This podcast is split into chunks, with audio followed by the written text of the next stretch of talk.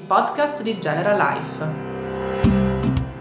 Ben ritrovati a questo nuovo appuntamento con i podcast di Genera Life, un'iniziativa che abbiamo pensato per aiutare le persone con problemi di infertilità a capire meglio quali sono i percorsi possibili, quali gli ostacoli, i dubbi e anche le necessità di chi ricerca un figlio con l'aiuto della medicina e della scienza.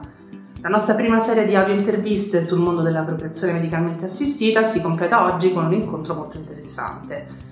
Qui con noi abbiamo infatti la dottoressa Valentina Berruti, psicologa e psicoterapeuta specializzata nel supportare le coppie che intraprendono un percorso di PMA. Benvenuta dottoressa Berruti.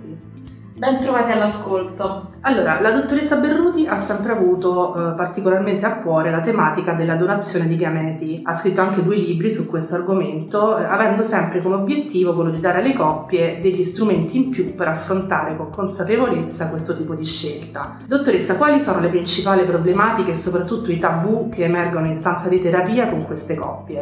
Allora, le principali problematiche, il primo timore che esprimono le coppie è quello di non sentire, di non amare come si dovrebbe un figlio con il quale non si ha un legame genetico. Si ha infatti l'errata convinzione che il legame genetico possa garantirci una migliore relazione con il figlio, ma non è la genetica a definire il legame con un altro essere umano, perché è la relazione che definisce e arricchisce un legame. Se fosse la genetica a definire le relazioni non potremmo amare il nostro partner o vuole bene al nostro cane che spesso diventa parte della famiglia.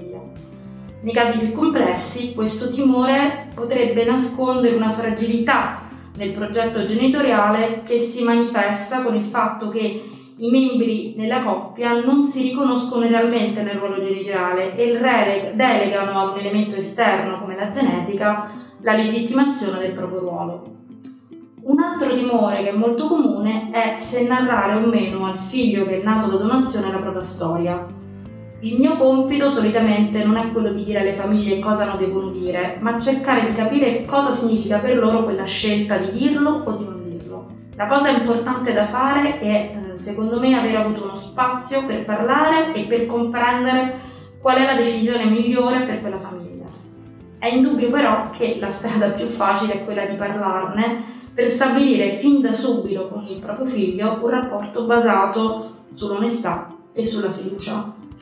Ciò che è comunque fondamentale è che la coppia abbia elaborato a dovere il lutto per l'infertilità e il lutto biologico. Se la coppia vive questa scelta come una vergogna, il figlio sentirà questa vergogna e non si sentirà pienamente accettato nella sua identità. Quindi il consiglio che mi sento di dare è quello di eh, comprendere bene dove sono nel processo di elaborazione del lutto biologico perché eh, se si decide di affrontare questa scelta senza una reale accettazione sarà purtroppo tutto il sistema familiare a pagarne le conseguenze. Benissimo, molto interessante. Sappiamo che lei è anche in contatto con diverse associazioni straniere che aiutano e supportano le donne e gli uomini che ricorrono alla donazione di gameti. Ecco, vorremmo sapere qual è la differenza di approccio che all'estero si ha su queste tematiche. Allora, posso dire che i timori e le paure delle coppie straniere sono le stesse delle coppie italiane, ma la differenza è che all'estero si è maggiormente abituati a chiedere aiuto ad uno psicoterapeuta se non si riesce a fare una scelta oppure se si ha bisogno di approfondire gli argomenti legati alla fecondazione e condonazione di gameti.